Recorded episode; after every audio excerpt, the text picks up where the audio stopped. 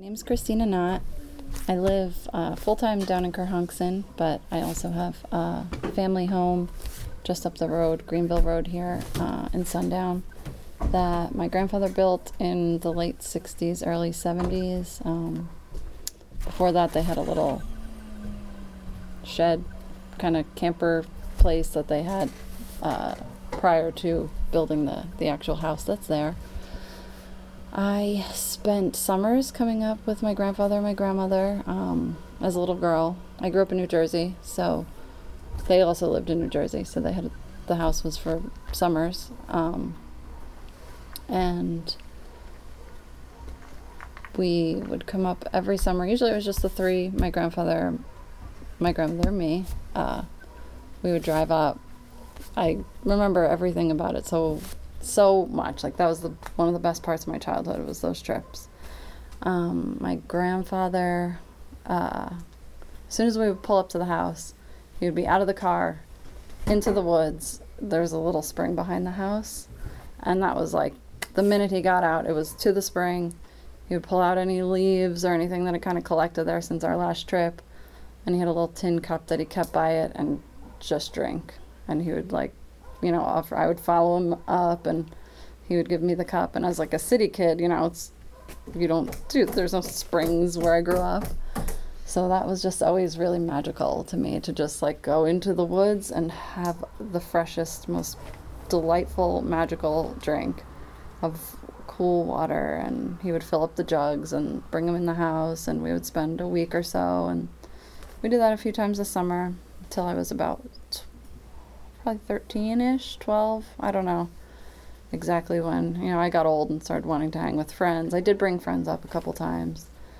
And then there was a span of years in my teens where I didn't really come because he had gotten sick, and it, I was busy, and, you know, it was just sort of fell to the wayside. Then when I was, I graduated high school, uh, a boyfriend and myself and a friend and her boyfriend, I was like, I have this cabin in the woods. Like, let's go there and check it out.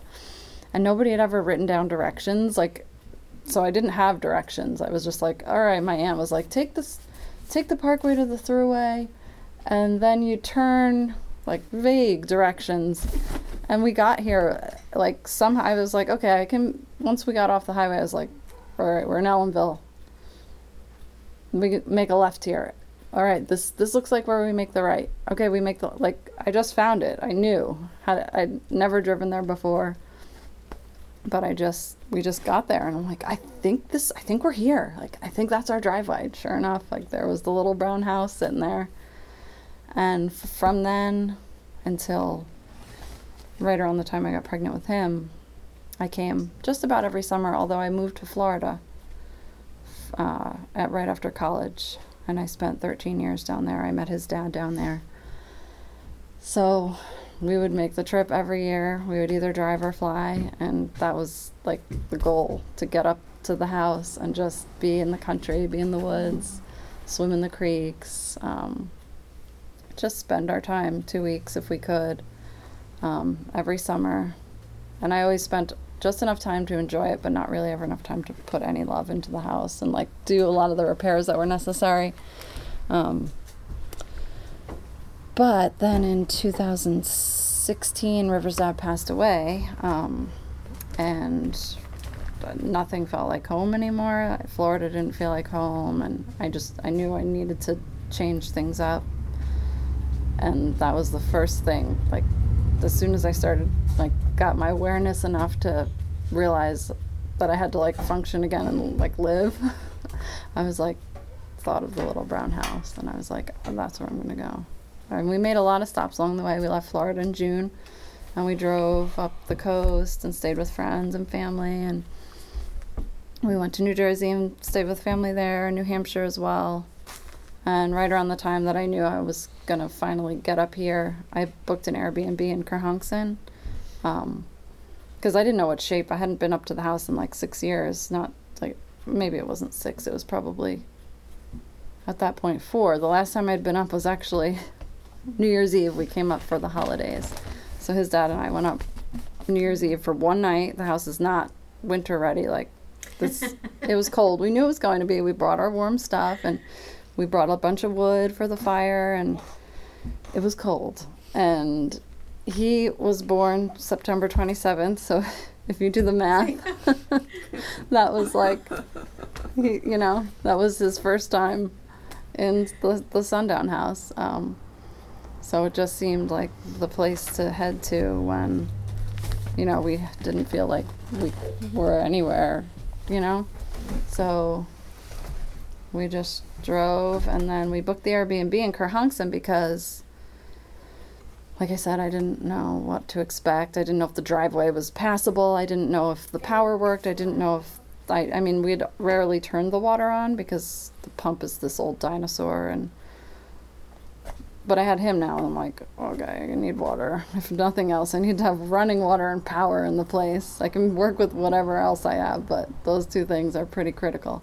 So we booked the Airbnb and... Fake flowers. Fake. And uh, we so came up to the house, checked it out, made some appointments with some plumbing type people, and went and checked into our Airbnb. Um, and we just really hit it off with the host. Um, and he was like a, a single guy living, hosting people as Airbnb host. And we just never left. That, like, this is now home, if you can. Where in Kerhonkson? Uh, near Lipman Park. Oh. So it's kind of a Warsing, Kerhonkson area. Um, we just, you know, never left, and it was like just weird, weird, very weird at first for a number of odd coincidental things. Um, his dad and Chris, who they have the same name, both spelled with a K, and there were just all these factors that were that we sat there kind of talking a lot, hours, and you know, just getting to know each other, and we're like, this is all really weird, but weird in the right, like not scary weird, like good weird. So we just took it really slow, and you know, now we're home. I always thought of that little house as home, and now it is, so it's just feels perfect, you know. Um, but the family history, I guess, goes back to my great-grandmother. My grandfather's mom was one of five sisters, and the five sisters all settled here at some point, bought land and property, and some of them lived full-time, and some, like my grandfather, um, I think his mom lived in Staten Island, and she and her husband would come up. And my grandfather did the same thing. He lived in New Jersey. He was a tugboat captain in the Hudson River. Lived in New Jersey and would come up every summer. And, you know, just so many things are exactly the same. I remember, like, I drive and I'm like, I remember that house and that house and this turn. And, and just that tumble-down shack of a house is like, how did it not tumble down yet? Like, it's still standing. It was tumbled down when I was ten. And it's still there, not in much worse shape. It's just sort of a timeless place. Despite, you know, I know there have been big changes. You know, one of the things I remember when I came with his dad, one year, it was two thousand eleven, and we went to go swim at Sholem. My family always called it Sholem. It's just a swimming hole off of Yeagerville Road. And there were all these signs all over the place. No... this, no that, no, no anything. And his dad, Chris, was like, there's a lot of signs here. You're like, are you sure? I'm like, nah, they're not for here. Like, I've been coming here since I was a kid. So we just traipsed down there. And, you know, I'm like, oh, the rope swing's gone. We're like, have our bathing suits on. We're swimming. We're having a great time.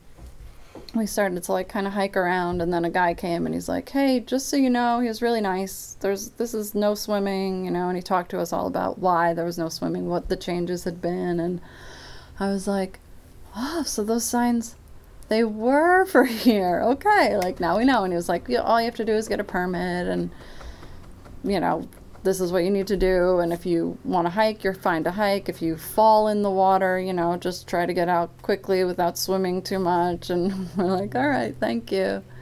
Um, so that was just kind of a funny thing that, you know, he's like, signs. I'm like, no, that, that doesn't apply to here. That must be, like, over there, that side. And he was like, all right.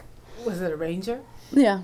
Yeah, I guess a D P officer or something, D P, D P, I think. Yeah. He was very friendly, and he kind of showed us there's uh, some old stone walls that I guess were a tannery at some point, and he pointed that out to us and was very informative and helpful and told us about getting the permits, which we did, and, you know, that was just one of the interesting little changes that it's like some things change and some stay the same. Is that spring still there? The little spring on our on our land is yeah. still there, yeah.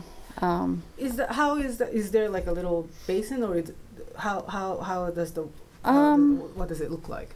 Well, it's just like a little. It's maybe about this big of a pool, this deep, and the water just pumps into it. When we went up this spring, um, actually no, when we got there last summer, it was filled with leaves and mm-hmm. stuff, so he and I actually spent a while like pulling out all the leaves and slogging out all the gross stuff, and you know, within twenty minutes it was crystal clear, flowing, beautiful. Uh, you know, you're like, oh, I, when I first saw it I was like, oh, is that is that what it's supposed to be? Because my grandfather always did that stuff. He would come up the at the beginning of the summer, early spring, and kind of get the house set up, turn everything on, make sure everything worked, get the lawnmower ready for clear out the spring. Just he would come up by himself and get it all perfect, and then he would open it up, I guess, and then after that we would go several times throughout the summer. But he always did that initial like muck pulling, so I never saw like I was like, maybe this isn't the spot. But the cup was there, so I knew I had to try, and so sure enough it was the spot. Um, but that's right on our like right either it's behind our property on the state land that's back, because our house um, has all state forest behind it. And then there's like a little creek down down ways. Oh, honey, that's that's actually recording. Yeah, actually, yeah, I think the battery's dead. Oh, good. So. Um, yeah, so that's kind of, we've, you know, checked out all different swimming holes, all the, you know, all the time. I remember growing up, I heard them talking about Blue Hole. Blue Hole was always, my grandfather was like, oh, I don't know if we're going to go there today. There's always bikers. It was, he always said there were bikers there. Too many bikers at Blue Hole. So that was like, we didn't go there. We went to, he, my family calls it Pierce Hole. Is that? that I, I, I'm not, I don't it's know. Across from Blue Hole, mm-hmm. but it's part of the campground now. Oh, okay, yeah, yeah. Um, oh my gosh. It's the second pull-in, I think. If you're coming from here, going that way, it's like the second pull in there, and then you walk down, and there's a really nice little swimming hole. You can jump off the rock. Um, that was like our Blue Hole alternative, because there were too, too many bikers. Now there's too many everyone, from what I've heard, but I think it's it's better with the permit system. Yeah. That seems like yeah. a really great yeah, solution. Yeah, they had to do that. Yeah. Oh, so you're here full time then? Yeah, yeah. And, um, you know, the mo- most common problem, of course, is the job. You know, yeah. People. Um, for now, I'm just kind of settling in. I have a couple of little pickup things that I do for moderate income. And uh, professionally, I'm a librarian. So at some point, nice. When he's ready for school, I'll probably start looking a little more diligently. I kind of, you know, I leaf through things and scroll here and there job listings, but I'm not ready to like actually commit to that process yet. So but yeah. And how is he liking being up here? He loves it. He loves being outside, and you know, we stayed really active and busy through the winter, so that made it easy to sort of adjust to the change from Florida, South Florida to oh gosh, wow. That's a big difference. I didn't know what to expect, but I'm in it for another one. So yeah, these are all, so this is like the clan of cousins, and I okay, so your whole family was coming up here. Like my your, grand, your, that's my grandfather uh, yeah. right there, mm-hmm. and his his mom had five sisters. I see, and all five sisters came to this area.